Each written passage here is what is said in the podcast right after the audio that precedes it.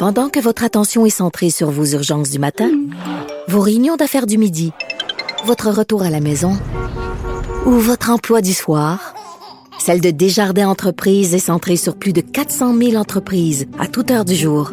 Grâce à notre connaissance des secteurs d'activité et à notre accompagnement spécialisé, nous aidons les entrepreneurs à relever chaque défi pour qu'ils puissent rester centrés sur ce qui compte, le développement de leur entreprise.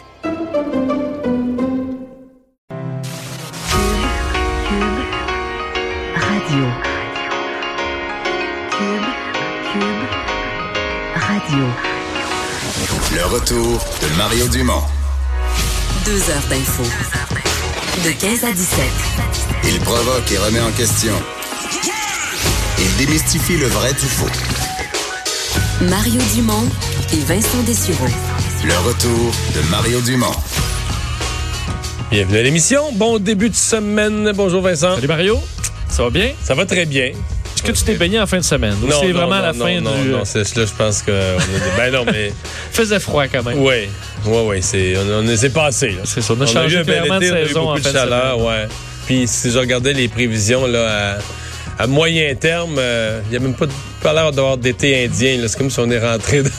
Ben alors, c'est rentré encore dans dans une mon sorte temps, ça, Mario? Ouais, c'est fin octobre. Hein? Ouais, Ouais, ça peut. Ouais, ouais, il reste- on va voir ça. Mais hier, j'ai présenté à Salut Bonjour des images de neige à Fermont. Entre autres, il y a neigé dans le parc de Laurentides. Dans Il l'Ouest canadien, dans le nord des États-Unis, dans le nord-ouest des États-Unis et partout. Même dans certaines montagnes dans l'est du Québec. là. Ah ouais? J'ai des amis qui sont en randonnée là-bas puis qui ont frappé, euh, qui ont frappé de la neige. Dans les succès. exact. Fait que euh, c'est, on arrive tranquillement à ce temps-là, mais bon, au moins il y a des couleurs et c'est beau. Et on dirait que ça me tente vraiment pas. Non, hein, même La les neige, couleurs- non, mais la neige, la neige cette année, on dirait. pff, ça me c'est pire. euh. C'est pire pourquoi? J'ai de la misère à me figurer là, que dans deux mois où je sais pas, on va être dans la neige, puis euh, on va mettre nos bottes tout le temps. Bon, j'aime mieux pas y penser. C'est bon. Euh, nos nouvelles, euh, d'abord une nouvelle vite là, sur le, le CUSUM, quand même un des grands hôpitaux du Québec qui a des problèmes informatiques, mais c'est plus juste des problèmes informatiques, c'est au point de ne pas pouvoir accueillir les patients. Oui, euh, problématique très importante au Centre universitaire de santé McGill aujourd'hui. C'est inquiétant parce que, veux, veux pas, on, on voit l'informatisation des, des systèmes, puis à la limite, on est rendu là, puis c'est bien.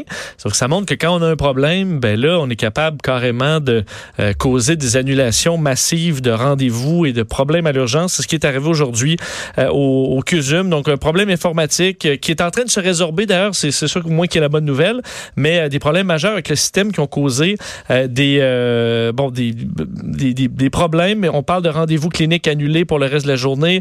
On demandait aux gens de ne pas se présenter à l'urgence de l'établissement.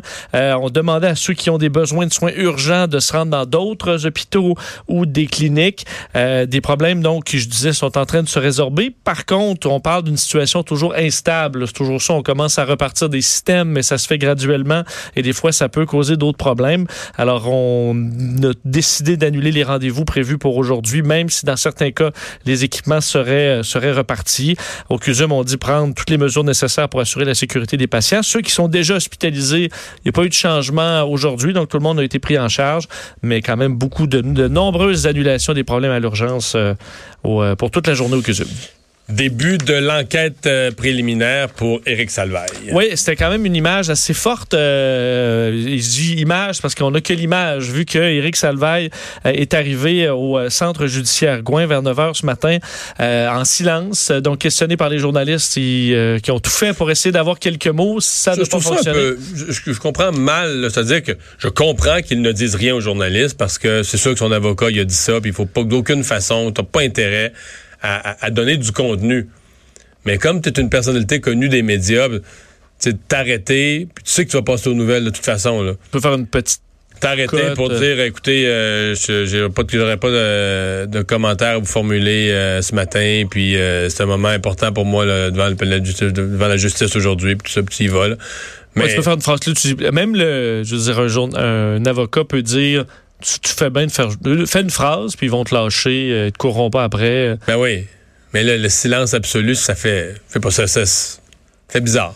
Donc, c'est quand même un, pas un long chemin, Ben, mais assez moins, ça a long. paru assez D'après moi, lui, ça y a paru assez, assez long. long. Parce que, euh, notamment parce que c'est au centre judiciaire Gouin, là. Exact. Euh, au palais de justice, ils peuvent rentrer à l'intérieur avec le véhicule, puis euh, il y a des zones, il y a des zones pour aller rencontrer son avocat, puis tout ça, où les journalistes n'ont pas accès. Et c'est pas le cas. D'ailleurs, bon, c'est particulier qu'on soit au centre judiciaire Gouin. Je vais revenir là-dessus dans, quelques instants. Mais donc, euh, le, le, le- la vedette, on va dire déchue euh, de 50 ans, était vêtue de en, bleu, euh, donc paraissait calme. Mais comme je vous dis, il n'a pas fait de commentaires alors qu'il arrivait pour son enquête préliminaire, alors qu'il est accusé d'agression sexuelle, séquestration et de harcèlement envers Donald Duguay. Non, qui qu'on peut dire parce qu'ils l'ont volontairement euh, les sorties publiquement. On a très peu vu Éric Depuis deux ans, depuis sa sortie du, paysage télévisuel, dis- disons. Euh, il écoutait, semble-t-il, ce matin très attentivement le témoignage de la présumée victime, Donald Duguay, qui était, semble-t-il, très émotif, mais plutôt factuel sur les événements qui se seraient déroulés en 93. Il a été ensuite contre-interrogé par Michel Massicotte, l'avocat d'Éric Salvaille.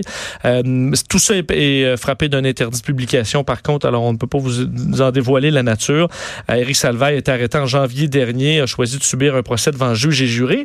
Et euh, je vous disais, au centre judiciaire Gouin, c'est quand même particulier de retrouver Éric Salvaille à cet endroit. Pourquoi? C'est pas parce qu'il est particulièrement dangereux. Le centre judiciaire Gouin, on a construit ça pour gérer les immenses dossiers, entre autres des Hells Angels. Puis on voulait pas les promener de la prison, tu sais, les mettre dans un autobus puis les promener à journée longue là, de la prison au, euh, au palais de justice avec Exact. les, avec les risques de transport. Il y a d'un tunnel qui permettait d'éviter tout ça. Il n'y a pas de fenêtre dans l'édifice. C'est vraiment fait pour la sécurité. Alors, euh, c'est pas pour une raison de sécurité qu'on envoie Éric Salvaille. Là, à la base, c'est vraiment pour que les choses avancent. Donc, on semble euh, peut-être l'effet de nombreux euh, arrêts Jordan ou autres euh, pressions du genre dans le système de justice font qu'il y a de la place au centre judiciaire Gouin, mais on va aller au centre judiciaire Gouin euh, plutôt que reporter alors qu'on a besoin, semble-t-il, de trois jours quand même avec juge, avocat, l'accusé, les témoins. Tout le monde peut se déplacer. Il y avait de la place. Alors, on va de l'avant. Quoi qu'on dit aussi pour, euh, en raison de l'intérêt médiatique, il y a beaucoup de médias. On avait besoin d'un endroit avec beaucoup de place et euh, ce centre était disponible. Alors, pourquoi pas? C'est pour ça qu'Éric Salvaille euh, était là aujourd'hui. Ah, pour Salvaille, c'est le début d'un processus judiciaire pour Frank Zampino. C'est la fin. L'ancien numéro 2 sous Gérald Tremblay, numéro 2 de la, de la ville de Montréal, Oui. qui a, qui a gagné euh, sa, sa demande de faire arrêter toutes les procédures. Oui, et vraiment une autre euh, histoire, euh, une autre tuile sur, euh, sur l'UPAC, une autre histoire euh, gênante. L'ex numéro 2 de la ville de Montréal, Frank Zampino, libéré de toute accusation, toutes les accusations qui pesaient sur, sur lui ce matin. Pourquoi? Parce que l'UPAC a épié ses communications avec son avocat de façon illégale. Euh, C'est la décision de Joël, fait, de la juge Joël Roy aujourd'hui qui ordonne l'arrêt des procédures contre l'ancien président du comité exécutif de la ville de Montréal. Lui est accusé de complot, fraude, abus de confiance après euh, le projet d'enquête Fronde qui avait mené à son arrestation avec sept co-accusés. Il faut dire que Frank Zapino, c'est un nom qui revient souvent depuis 2009 maintenant. Ça fait plusieurs Oui, mais années. qui n'aura pas été condamné finalement. Effectivement, parce, Parce que, dans l'autre procès, il était acquitté. Euh, le procès de, du faubourg contre cœur. Mhm. Et là, ben, il est libéré. Euh, et pourquoi? Mais en fait, là, dans ce cas-ci, c'est qu'il sera jamais jugé. Il n'est pas acquitté. Il ne sera jamais jugé sur le fond. Exact. C'est pour une histoire quand même gênante. hein, C'est qu'en deux mois, à l'été 2015, un juge a autorisé l'UPAC à intercepter les communications de Frank Zampino. Euh, on parle de 39... En fait, là-dedans, il y a 39 échanges avec son avocate. Alors que ça, c'est illégal, en fait, puis ça me paraît un peu l'ABC. Euh, Mais c'est ce euh, qu'on la dit. Moi, protection, tout simplement, du secret professionnel entre le- un avocat et son client. Et dans le monde judiciaire, dans le monde des enquêteurs, on me dit c'est c'est vraiment c'est le cours 101 de l'enquête là. Tu peux écouter des conversations, tu ne peux pas écouter la conversation quand il parle à son avocat. Il faut que tu déconnectes dès qu'il parle à son avocat. À moins il y a des cas d'exception. euh, si l'avocat lui-même était soupçonné. Si tu avais un mandat d'un juge, je peux dire, on pense que cet avocat-là est corrompu, qui fait lui-même partie du système de, de- de- de corruption, où là, tu pourrais euh, écouter le début de la conversation, puis là, voir est-ce que il se parle magouille, puis de la minute, même si l'avocat est pris dans des histoires de corruption, de la minute qu'il parle en relation avocat-client, qui demande des conseils ou qui parle de sa défense, il faut que tu décroches. Tu peux pas, c'est vraiment sacré. C'est difficile de penser qu'un principe aussi clair, aussi établi, aussi sacré, qu'à l'UPAC, ils n'ont pas pris ça au sérieux. Là. Effectivement, surtout que c'est un dossier qui est quand même très important. On parle de euh, contrat public euh, du moins c'était dans les c'était l'accusation reliée à un stratagème pour euh, des contrats arrangés de 160 millions de dollars. On sait à quel point ça a coûté cher ce genre d'histoire-là au Québec. Dans ce cas-là, c'est en 2001 et 2009. Euh, donc des contrats arrangés en échange de, de, de, de financement pour Union Montréal. Et la juge a tenu à dire qu'on aurait pu le tenir un procès quand même en retirant cette preuve-là, mais elle dit que les violations signifieraient que la fin justifie les moyens. L'intégrité du procès la confiance du public en l'administration de la justice sont en jeu. Alors, euh, c'est pour ça qu'on est assez ferme sur ce dossier-là du côté de la juge. Alors, euh, écoute, ça commence à faire beaucoup sur le dos de l'UPAC. Ouais, c'est pas. Non, on parle d'année noire pour l'UPAC. Il y a beaucoup de juges qui commencent à taper euh, dans leur jugement sur le travail des policiers. Ouais, puis en même temps, c'est. Le public peut se dire, mais c'est parce qu'ils ont trop voulu en faire. Là. Mais c'est parce qu'à un moment donné, il y a une méthode. Il y a une méthode, il y a des règles à respecter. T'es pas plus avancé si en voulant trop en faire, t'es plus capable d'obtenir la condamnation parce que tes méthodes sont pas, euh, sont pas acceptées par la Cour. Euh, mais c'est difficile de comprendre qu'est-ce qui s'est passé, qu'est-ce qui a glissé à l'UPAC, parce que, tu sais, leur première... Euh, non, euh, les trois, deux, trois premières années, les arrestations à l'hôtel de ville de Laval, les gens ont plaidé coupables pour la plupart. C'est qu'est-ce qui s'est passé à un moment donné que tous les dossiers se sont mis à mal aller, à déraper? Euh? Mais est-ce qu'on s'est senti, vu qu'on était comme un peu l'autorité, ouais, senti un peu au-delà de... Au-dessus des lois, je sais pas. Euh, on reste dans le monde des, des procès, c'est vraiment ça, mais il y a celui d'Hugo Fredette qui se continue, la défense. Donc la semaine passée, on avait eu un peu la, la stratégie de la défense. Mais je veux dire, franchement, Vincent, j'avais pas vu venir... Euh, je, comprenais qu'on voulait présenter Fredette comme, bon, euh, peu essayer de le présenter en victime d'une femme, d'une relation qui était devenue difficile. Mais là, on fait le procès de la défunte, ni plus ni moins. Oui, c'est un matin spécial euh, dans le cadre du procès d'Hugo Fredette aujourd'hui où euh, les des membres de la famille d'Hugo Fredette sont venus décrire euh, celle qui a été assassinée, Véronique Barbe, euh, de façon euh, très négative, disons, en commençant par le père d'Hugo Fredette, qui est allé raconter comme quoi la conjointe d'Hugo Fredette était une femme très impatiente et agressive. il explique, s'appelle Michel Fredette, il était au palais de justice de Saint-Jérôme. Hugo ne faisait rien, il ne disait jamais un mot. C'était ça leur relation, alors que lui, donc, défend clairement son fils de 43 ans qui est accusé, il faut le rappeler, de deux meurtres au premier degré en septembre 2017. Euh, on explique qu'au début, le couple était passionné, euh, que les deux étaient en amour, mais que tout ça a changé, du moins à la vie du, du père d'Hugo Fredette, lorsque Mme Barbe a ouvert une garderie. Et là, et je le cite, elle est devenue impatiente, elle criait tout le temps, elle était méchante, je ne l'avais plus dans mon cœur. Euh, on sentait qu'elle n'aimait plus mon... Bon, et ensuite, que le frère est allé parler, ajoutant en disant, on sentait qu'elle n'aimait plus mon frère. Des fois, elle disait qu'elle voulait le laisser, mais qu'elle était hésitante. Et là, tout ça a amené les avocats de la couronne à, euh, à s'opposer aux questions parce que c'était carrément juste des questions très, très critiques envers la défunte. Mais c'est pas le procès de euh, Véronique Barbe versus Hugo Fredette. Il y en a une qui est morte. Puis, mettons qu'elle est. Euh, mettons qu'elle était là, harassante, vraiment fatigante avec ses commentaires. Mais je veux dire. Euh, tu peux, tu peux te séparer, tu peux la divorcer, tu peux aller habiter loin d'elle, tu peux éviter tout contact. T'es un, un adulte? mais tu peux pas l'assassiner, là. Ça n'a pas rapport. Ça, d'aucune façon, ça justifie. Je crois que là, ils vont essayer de montrer qu'on a créé chez lui un état d'esprit tellement terrible qu'il a explosé. Mais... On d'un point de rupture. Là. Ouais, mais c'est grotesque. Je sais pas. Hein. Parce que ce qu'après, ce serait quand même un jugement euh, un peu dangereux. de dire aux gens, bon, ben, si vous, si votre blonde ou votre chum est vraiment toujours méchant, là, tu diras, ben tu diras qu'il t'a poussé à bout, tu as le droit de. C'est ça. Je comprends que là, eux autres disent pas qu'il ne l'a pas tué. C'est homicide quand même involontaire. Mais. Euh, mais. D'ailleurs, je, je, sais pas qu'est-ce que pense le jury. Là, je serais curieux de. Mais la juge, j'ai peut-être quand même un, indice ici. Là, la, juge, Myriam Lachance, a dit au jury euh, ce matin le fait qu'elle a déjà été impatiente ou agressive n'a rien de pertinent à la question finale que vous aurez à vous poser. C'est quand même assez clair. C'est assez clair. Alors, est-ce que. Euh, Mais pour la raison que je viens de dire, je veux dire, on parle de deux affaires. Là. Si, tu, si tu demandes le divorce en disant n'est pas endurable, c'est correct. Mais tu peux pas, tu peux pas dire ça dans le cadre d'un procès pour meurtre. Là. Non. Parce que donner les raisons. Mettons, tu as tué quelqu'un, donner les raisons pourquoi euh, tu l'as tué, ça t'enlève pas le fait que tu l'as tué. Mais bon.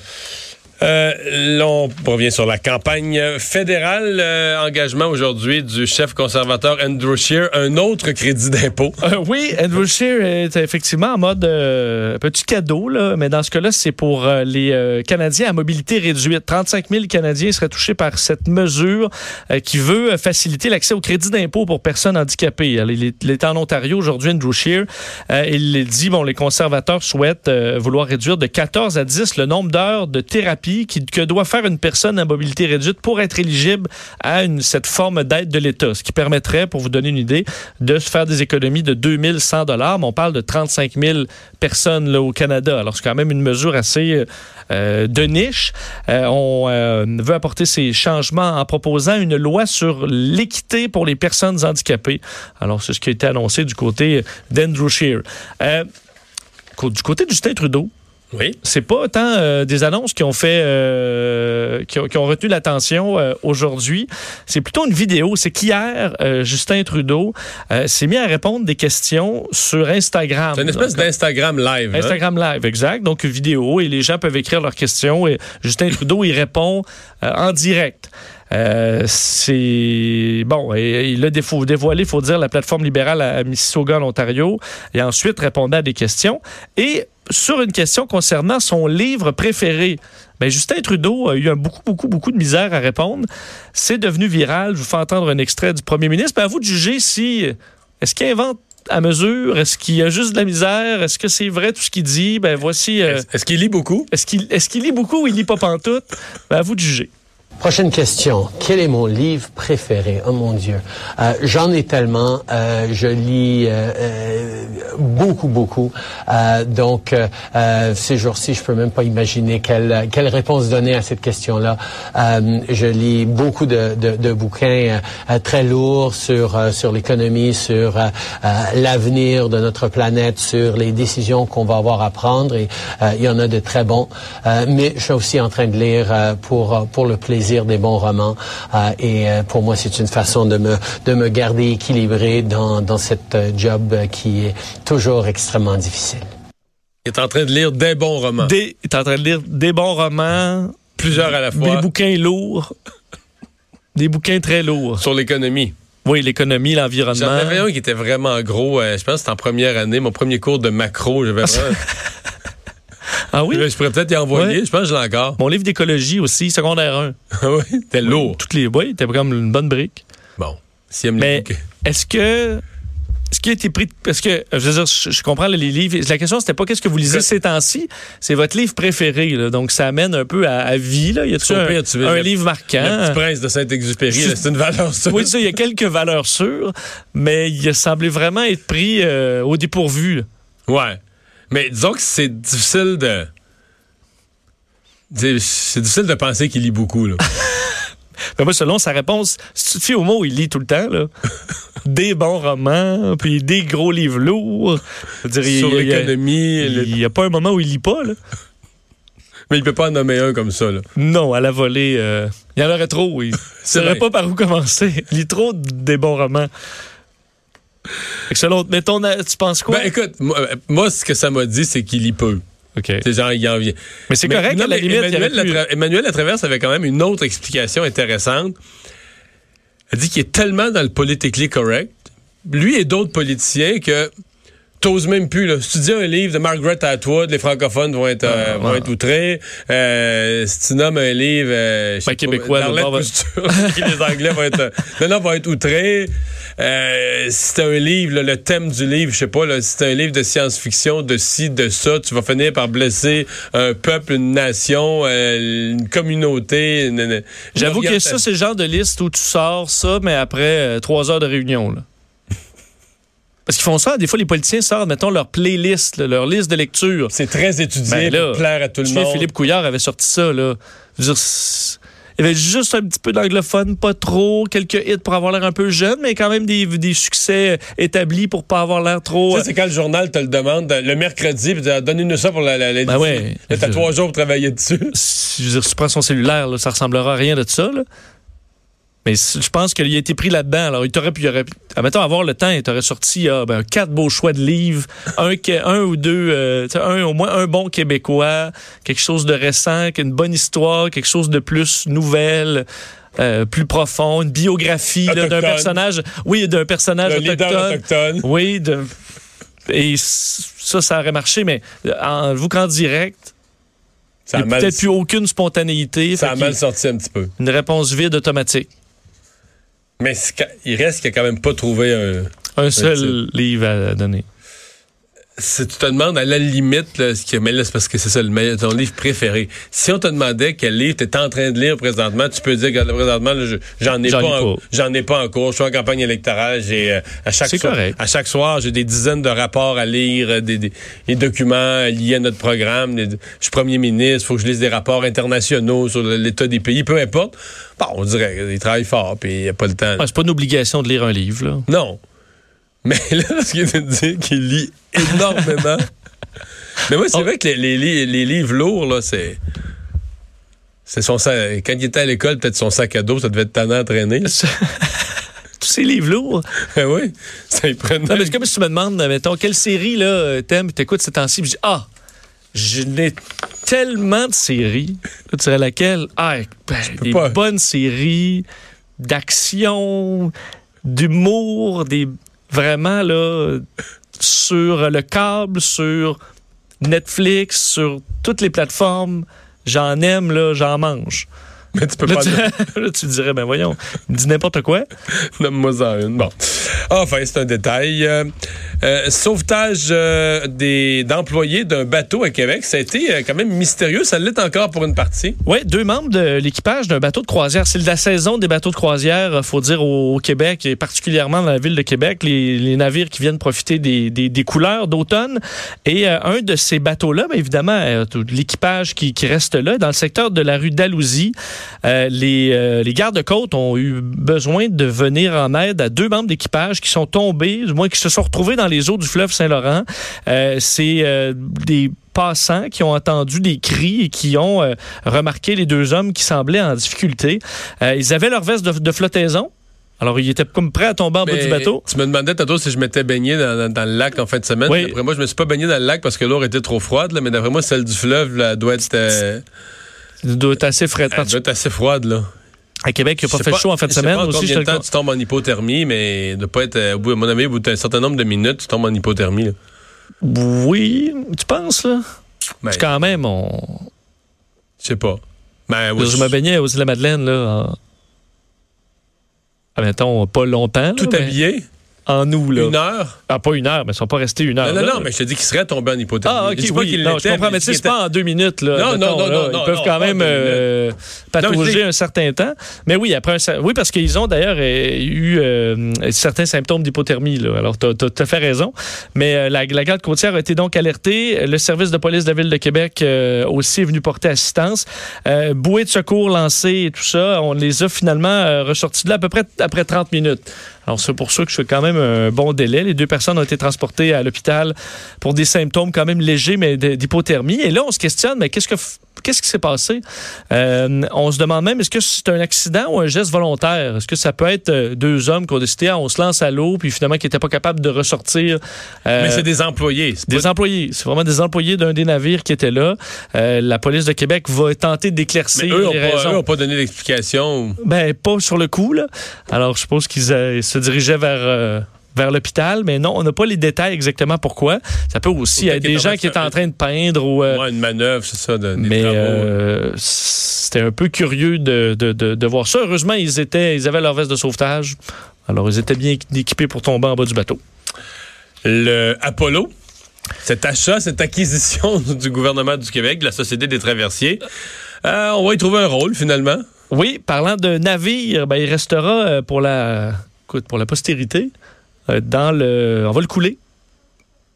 Qui, À Godbout. à Godbout. Euh, le navire désuet, on sait qu'il a été acheté d'urgence, on se rappelle, pour 2,1 millions de dollars euh, dans tout le, le- le- sans inspection, euh, dans toute la saga entourant euh, le FA Gauthier. Donc, ça aurait été un remplacement très, très court, étant donné que le bateau était carrément fini, pardonnez-moi l'expression. Euh, on va le couler euh, au fond du fleuve Saint-Laurent pour servir, servir de récif artificiel. Le maire de Godbout, dès euh, les jours qui ont suivi là, le retrait du UNM Apollo, euh, il nous l'avait mentionné même sur nos ondes que c'est ce qui l'intéressait à première vue euh, d'en faire un récif naturel pour attirer entre autres les, les touristes. Sauf que là, il faut qu'on en retire tout ce qui pourrait être source de pollution. C'est ça. Tu peux pas juste faire sauter le fond du bateau ou Puis utiliser un vilebrequin, puis le bateau coule à, à peu de frais. Euh, ça va se faire à l'été 2020. Euh, on va l'immerger au fond de la baie de Godbout euh, et l'organisme sans but lucratif qui est en charge du, dossier s'appelle la Société Apollo, a reçu les autorisations de Transport Canada et d'Environnement Canada, euh, vont avoir le bateau pour un dollar. Le problème, c'est que tu beau avoir le bateau pour un dollar, et tu peux pas effectivement juste le laisser comme il est. Tu dois Ben, tout ce qui retirer est fluide, huile, pétrole, de tout tout ce qui est traces d'hydrocarbures, tout ce qui est équipement euh, qui peut être dangereux pour la, la nature. Je suppose qu'il y a des, des types de peintures qu'on doit sûrement retirer aussi parce qu'ils peuvent contenir tout ce des, qui est pile. tout ce qui est pile. Évidemment, il y a une, on en retire là, presque tout pour laisser que la carcasse qu'on va ensuite percer pour enlever des bouts qui pourraient, par exemple, euh, euh, briser des combinaisons de plongeurs. On va, on va tout s'organiser pour en faire un récif sécuritaire pour des plongeurs qui puissent s'y promener. Tout ça, ça a quand même un prix autour de 2 millions de dollars. Alors, c'est le prix du bateau qui nous aura servi quelques semaines. J'ai pas de doute que ça va amener du tourisme et des plongeurs dans le petit village de Godbout. Mais d'après moi, si tu, ben, tu vas me dire, il faut s'en débarrasser pareil du bateau. Mais d'après moi, avant que tu aies généré 2 millions en retombées touristiques nettes, là, en, en valeur ajoutée nette, euh, Ouais, ça va prendre ça- quelques années. Là. Oui, sauf Quelques que... décennies, Sauf qu'il aurait fallu débourser à peu près ça pour l'envoyer à la casse. de toute façon. Ouais. Alors, tant qu'à payer 2 millions, aussi bien en faire un endroit touristique, surtout à Godbout. Puis Il n'y a pas grand-chose à faire là, là. On s'excuse pour les, les gens de Godbout, mais ça fera une destination. Puis, veux, veux pas, ça s'adressera à des plongeurs assez expérimentés, des gens qui ont un certain budget, qui peuvent dépenser quand Ouais. même dans la région. Ouais, parce que c'est, il doit y avoir de la profondeur à cet endroit-là. C'est pas n'importe qui. euh, Non, surtout dans le fleuve. Tu sais, en fait, c'est la baie de Godbout. Je sais pas si c'est un coin où il y a beaucoup de courant, mais c'est quand même le fleuve Saint-Laurent, ça représente quand même des, des défis. Un c'est pas défi, c'est hein. souvent pas les premières plongées. Euh, et, et à mon avis, il n'y a pas beaucoup de navires de cette grandeur-là. Ça demeure quand même un grand navire qu'on peut visiter comme ça, euh, du moins dans le nord-est, le, Hmm. Mais ça le devient nord plus du pays. intéressant après un certain nombre d'années. Là. Ouais, au début, ça, c'est une carcasse, ça, au début, euh, c'est une carcasse sèche. Après ça, ben, il y a des mollusques. Il y a comme une vie qui se greffe autour, qui rend, euh, qui rend la visite plus, euh, plus intéressante. Euh, on va faire une pause euh, dans un instant. On va parler du premier anniversaire de l'élection de la CAQ. Quel bilan ils font de leur première année? Le ministre Éric Kerr va être avec nous.